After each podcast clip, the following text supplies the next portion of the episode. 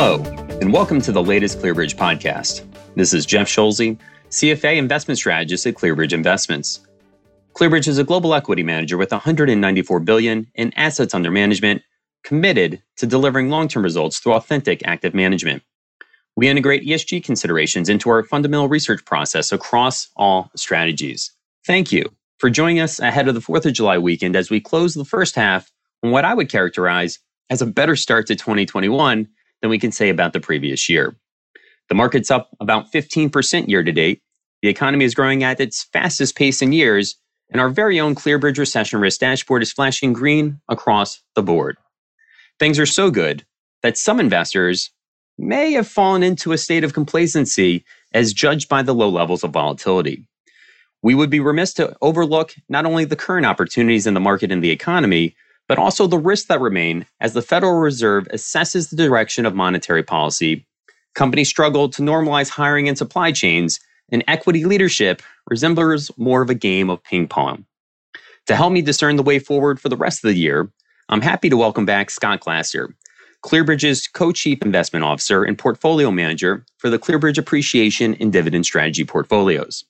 Scott, the last time you joined me here in the virtual podcast booth eleven months ago, unprecedented was the most common search term on Google. I know I was certainly using it on a daily basis. Presidential election campaigns were in full swing, and a coronavirus vaccine still seemed a long way off.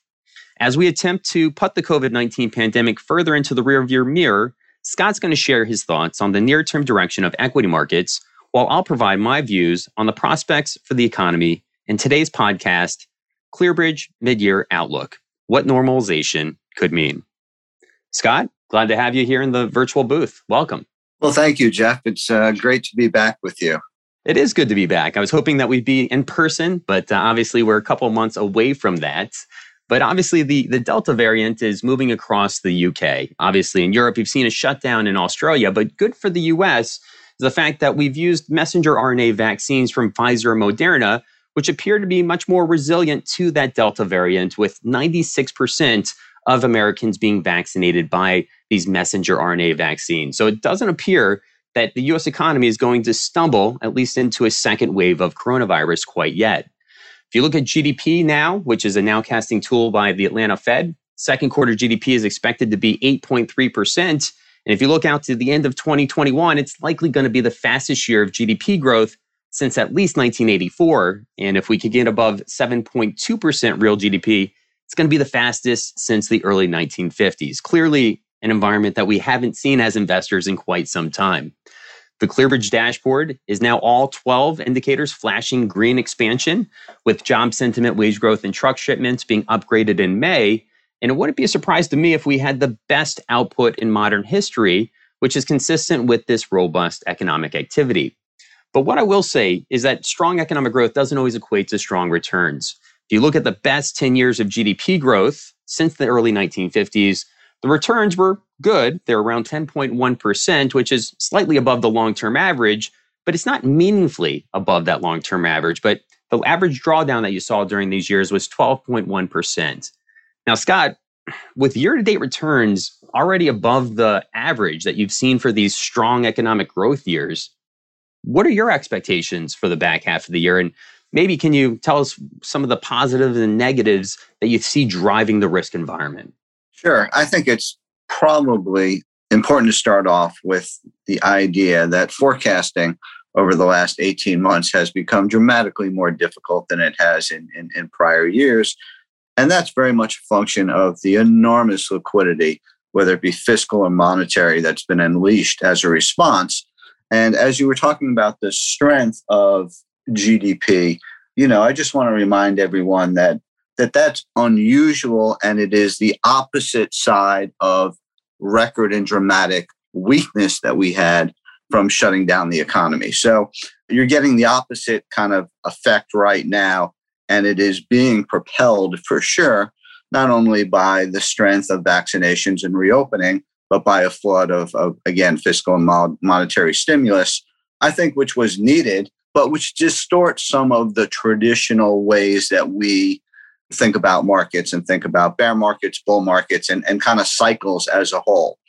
And I bring that up because I think there's a lot of people that that will go, oh, we've started a new bull market. We had a bear market. Now we started a new bull market and, and kind of we've got the next ten years of bull market in front of us.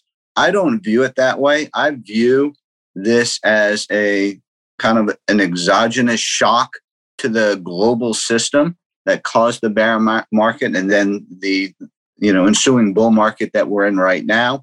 And I think of it as more of a continuation of the bull market that we had been in, which has been a long bull market, rather than the start of something new. And, and, and that might seem minor, but I think it has more significant repercussions as to what the outlook might be and what the expectations might be the next couple of years. My view is that in that context, we're actually in the later stages of a bull market where the most significant gains are probably behind us. But that doesn't mean that, you know, we're in a bear market, and it doesn't mean that you don't have still good, good gains ahead of you. And my expectation is, in fact, for this market to close higher than it is now, and over the next six to twelve months, you know, to see the market at higher levels. So, so I think that we continue to be in a bull market, but just at the later stages of the bull market. I would argue that there are some minimal kind of divergences underneath the surface.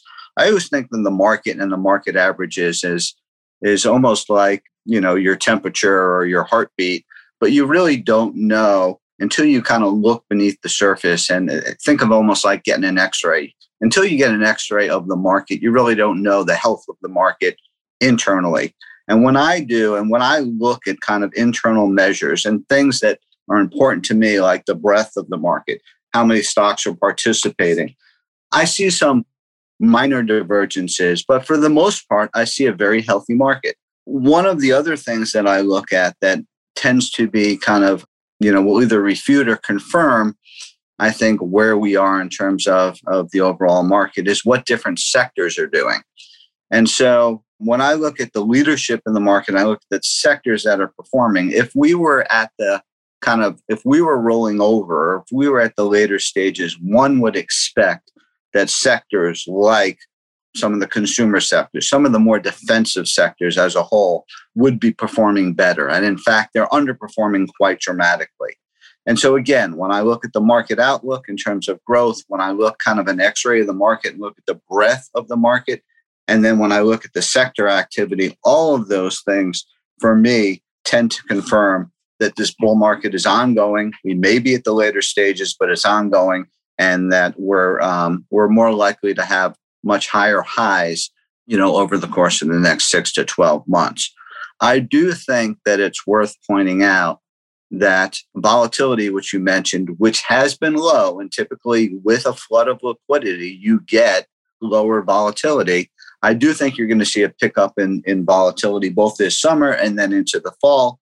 And I'll reference back in two thousand thirteen when you saw significant talk of tapering in terms of interest rates and a backup of one hundred thirty basis points in the ten-year, when you saw those interest rates go up and you, you saw that discussion of, of tapering, which has started, really pick up steam and intens- intensity.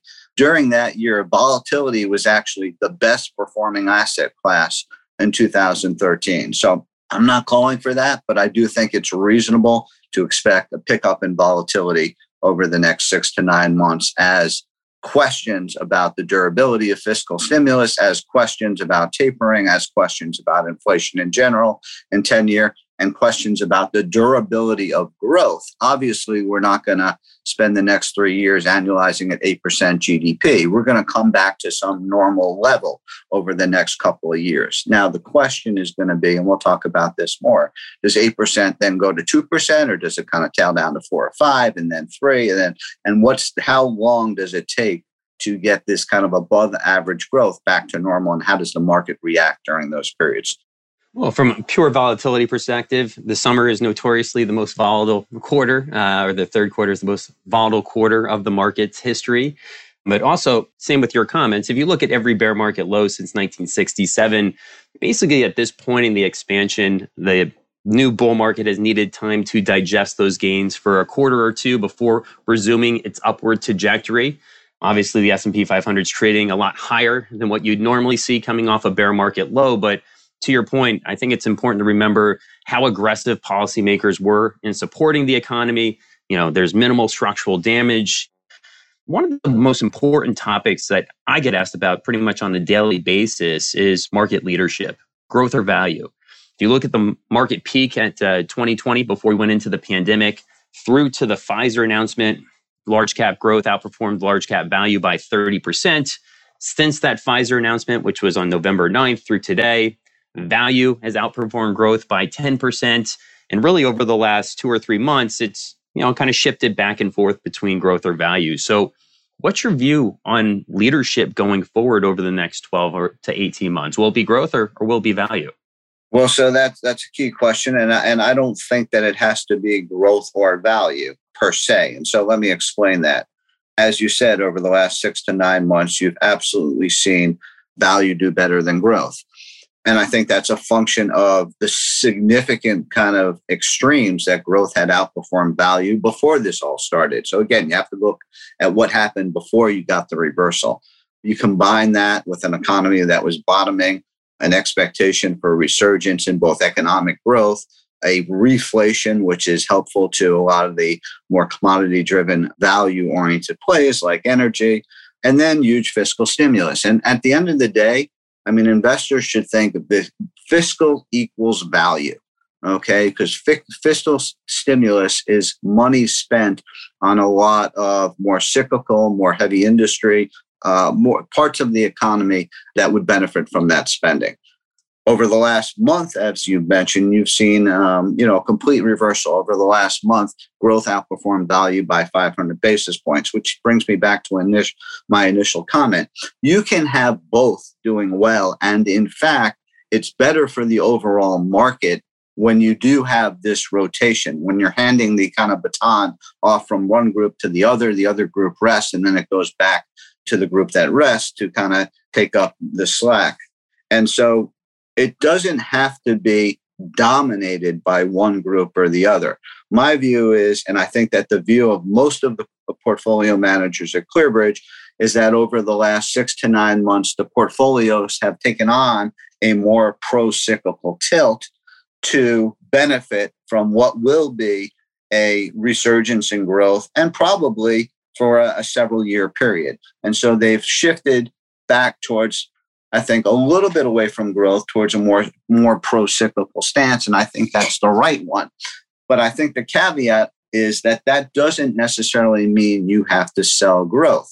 We've done studies internally where you would expect, as interest rates rise, that long-duration assets, which are essentially growth assets, to be affected by a backup in the interest rate. So if your discount rate is going up, in this case, the ten-year, you'd expect long-duration, also known as growth assets, to do better.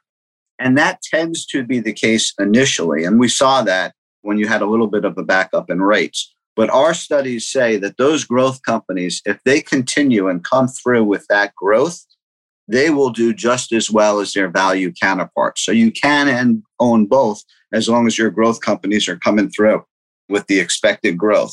I think the important thing to think about is more of a shift from low quality to high quality. So at the initial stages of the rebound, everything went up on the value spectrum. And a lot of what went up were the lower quality, much kind of heavier, balance sheets weren't as good, more cyclical, more, more um, operating leverage in their models. Those went up more than the kind of the higher quality value stocks. And at this point, I think those stocks have kind of made their move. And from a value versus growth, your positioning wants to be or should be more towards high quality value. And then on the other side, high quality growth, quite honestly, in this barbell approach. And that that the market itself will move and is moving towards benefiting these higher quality versus lower quality. And again, kind of the thumbnail definition of high versus low quality is high quality is better balance sheet, you know, better sustainability of operating margins versus the opposite for, for low quality. So I think that's the environment that uh, that we're in right now. And I'll just conclude by saying I read a headline the other day that really stuck out to me. And the headline was, too late for high beta, too early for low beta. Great. So, Scott, can you talk to me a little bit about core positioning and how it can be a near-term headwind as, you know, you're seeing strong days for both growth and value? Well, so being a core portfolio, and I happen to manage a core portfolio, I, I find to be very frustrating these days because we tend to be a diversified portfolio, which means we own growth, we own value, and we own a lot of companies that are what I'll call kind of more sustainable growers in the middle, you know, growing five, six, seven percent at fair valuations. They've got some dividend support. They've got good valuation support. In this market, anything in the middle has kind of been forgotten or has not been the area of outperformance. It's more been on the edges, as we've talked about growth, and it was kind of high momentum growth. And I think that shifted back towards high quality growth. And on the value side, it was kind of high momentum, low quality value, and that shifted towards, you know, higher quality value. And so if you have a, a quality bias and you're diversified, I think this has been a harder market. If you're dedicated towards growth and you're a growth fund, or value and you're a value fund, I think that it's been a little bit e- easier to maneuver what's going on in the in the overall market. You talked about how value has been leadership. It has, but there's also been these rotational shifts back and forth. And I think that's what we're experiencing now. I think that's fine. And I think that's healthy for the market overall. As a core player, it makes it a little bit more difficult. I will tell you, ultimately, it puts, because portfolio managers can't, there's not as much kind of trend following in the market or sector leadership in the market. It's, it's rotating.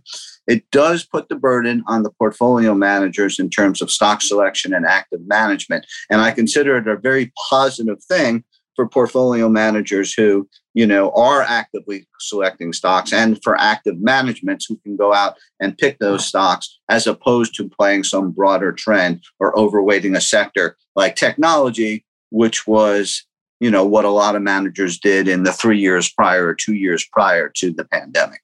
It was an easier play then. Now it's a little bit more, the landscape and the universe is a little bit more random, and it's more incumbent upon the managers to be doing their research and picking stocks. If they do it well, active management, as it has this year, should continue to do, you know, very well compared to passive management. Now I want to transition. I want to talk about, obviously, the thing, in my opinion, that's been driving the stock market forward here and, and has uh, kept the market from really going into its first correction. We really, we haven't seen a five percent correction since October, which is earnings. Earnings have been quite robust. Scott, what are your view on earnings? I mean, do you think we can keep this pace up with earnings revisions and, and beats? So the earnings revision data, as you know, is is quite positive. In fact, if you look at it, earnings revisions, and you look at what that means for margins, earnings revision data is pointing towards a sixteen point six operating margin. And that would be the highest margin on record. So companies are managing fairly well.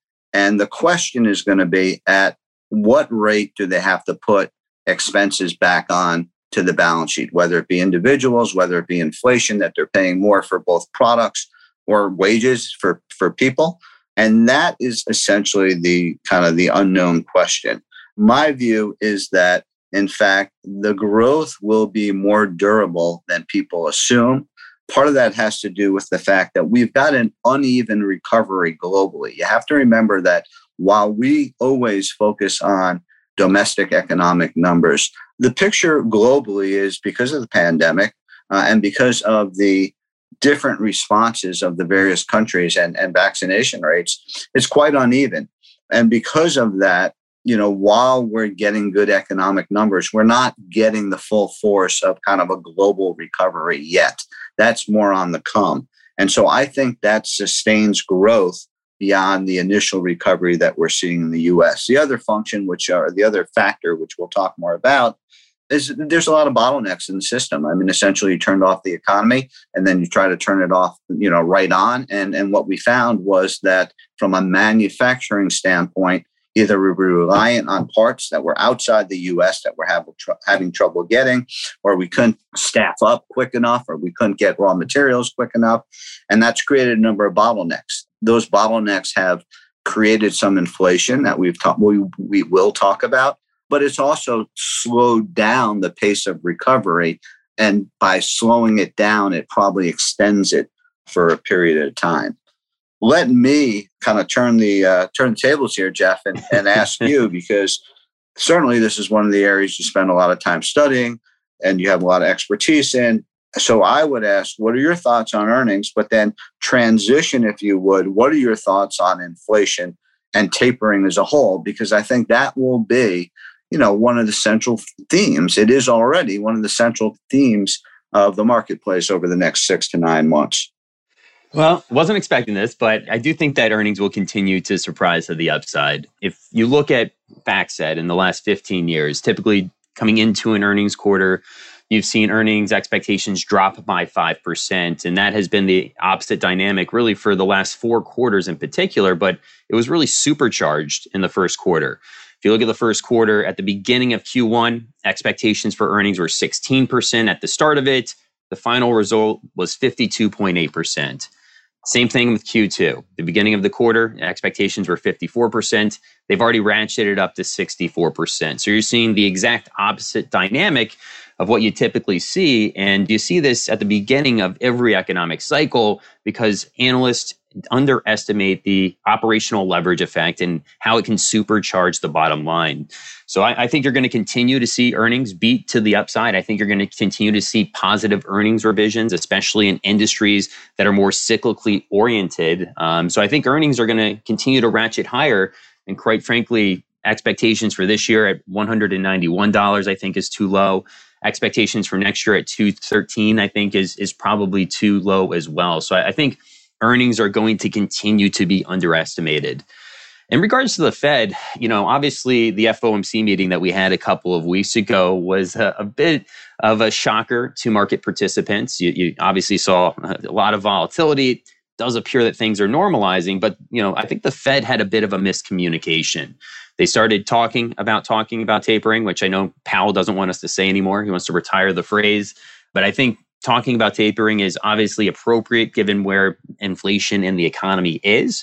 But also on top of that, they moved the median dot plot from zero hikes in twenty twenty-three to two hikes. And I know that we shouldn't put any faith in the dot plots anymore or the projections because of the new average inflation framework. It's outcome-based. It doesn't necessarily rely on forecasts. They actually want to see the data. But the communication felt more like the Fed of prior cycles rather than the new regime. Like over the past six months, it felt like the message from the Fed was really full employment. You know, that's exactly what we want. That's all that we care about. But after a couple of strong inflation readings and higher inflation expectations, there appears to be some trepidation. So even though the markets have shaken off that initial weakness, the markets are higher from the F O M C meeting, you are seeing some interesting things in the fixed income markets. Short end of the curve, twos and fives, they're up substantially.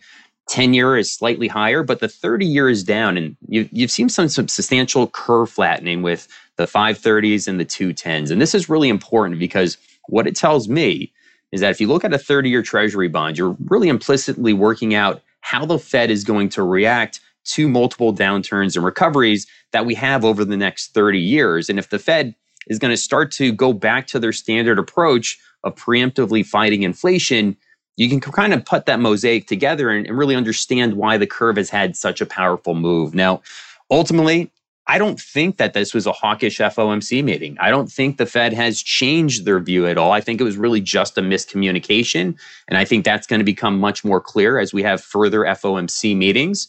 But maybe more importantly, that hawkish view is really a minority view of the Fed. You know, they're very vocal. The markets tend to key off of them. But if you think about who is in the, the more dovish camp, it's Powell, it's Williams, it's the leaders at the Fed. And I think ultimately tapering is going to start at the beginning of twenty twenty-two. I think the first rate hike is probably going to be the second quarter of twenty twenty-three.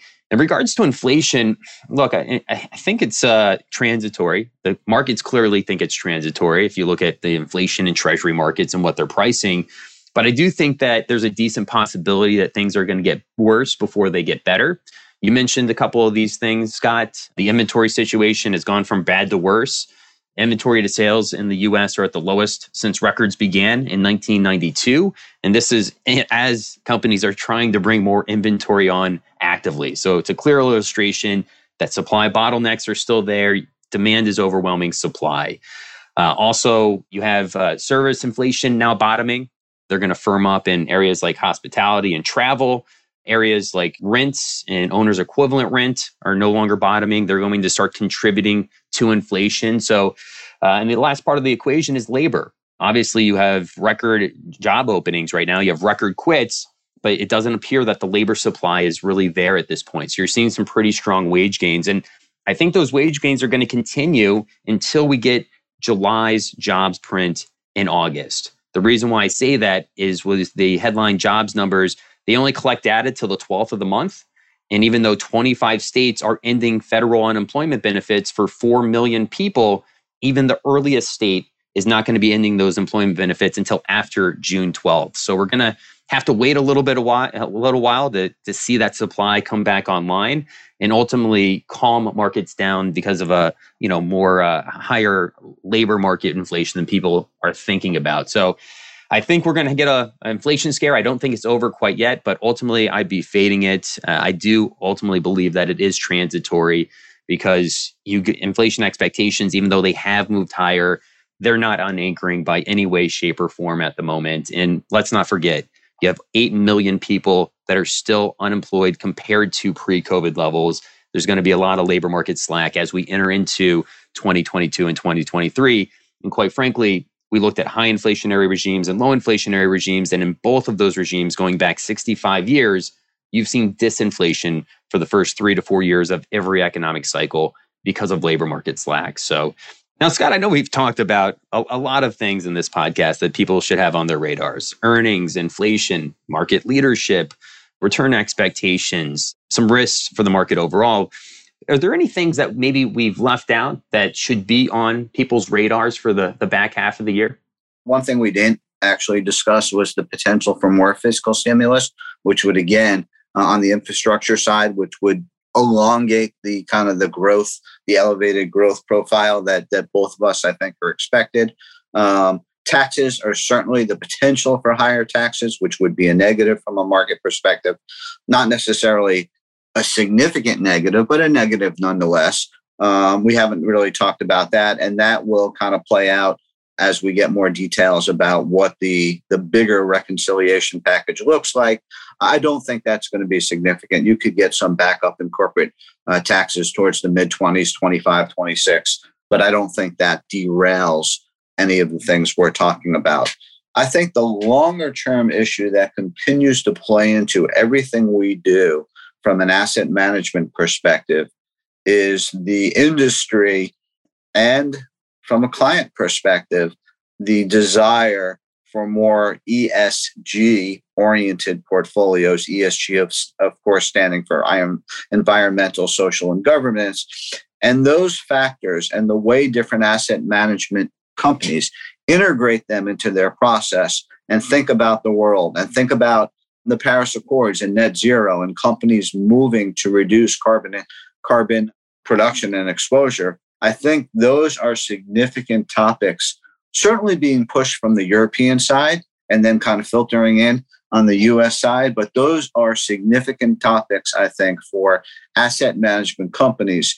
I think that that we at ClearBridge have been incredibly progressive and forward-thinking about how those are integrated into our process. I think that that there are others that are playing catch up, but it has become a part of almost every discussion, certainly with institutions and much more so on the retail side. And so I think as a longer term theme, that's a theme we've been talking about for ten years. And only in the last eighteen months has that rhetoric actually talk, turned into more significant action. And we're starting to see that now. So I think as a firm, we're very uh, well prepared. We're we're leading edge in everything we do in terms of E S G integration. But I think that's a um, a topic which investors will continue to hear more about, and that asset management companies will be, if they're not already embracing it, forced to embrace into their process and and learn how to, uh, you know, and, and that will affect stock picking and, and sector allocation and, and the like as we go forward. Well, that's all the time that we have today. Scott, I feel like we could have talked for an hour about the macro backdrop, but I do think that we've given our listeners enough to chew on here as they head into the fourth of July weekend.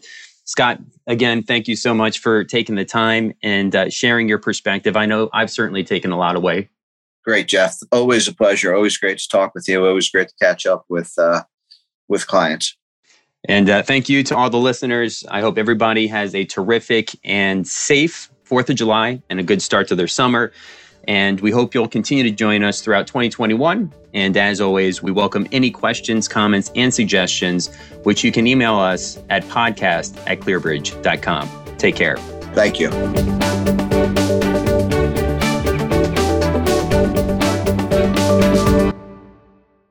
Please note the following. Past performance is no guarantee of future results. The opinions and views expressed in today's podcast are of the individual speakers as of June thirtieth, twenty twenty-one, and may differ from other managers or the firm as a whole, and are not intended to be a forecast of future events, a guarantee of future results, or investment advice. Any statistics referenced have been obtained from sources believed to be reliable, but the accuracy and completeness of this information cannot be guaranteed. Neither ClearBridge Investments nor its information providers are responsible for any damages or losses arising from any use of this information.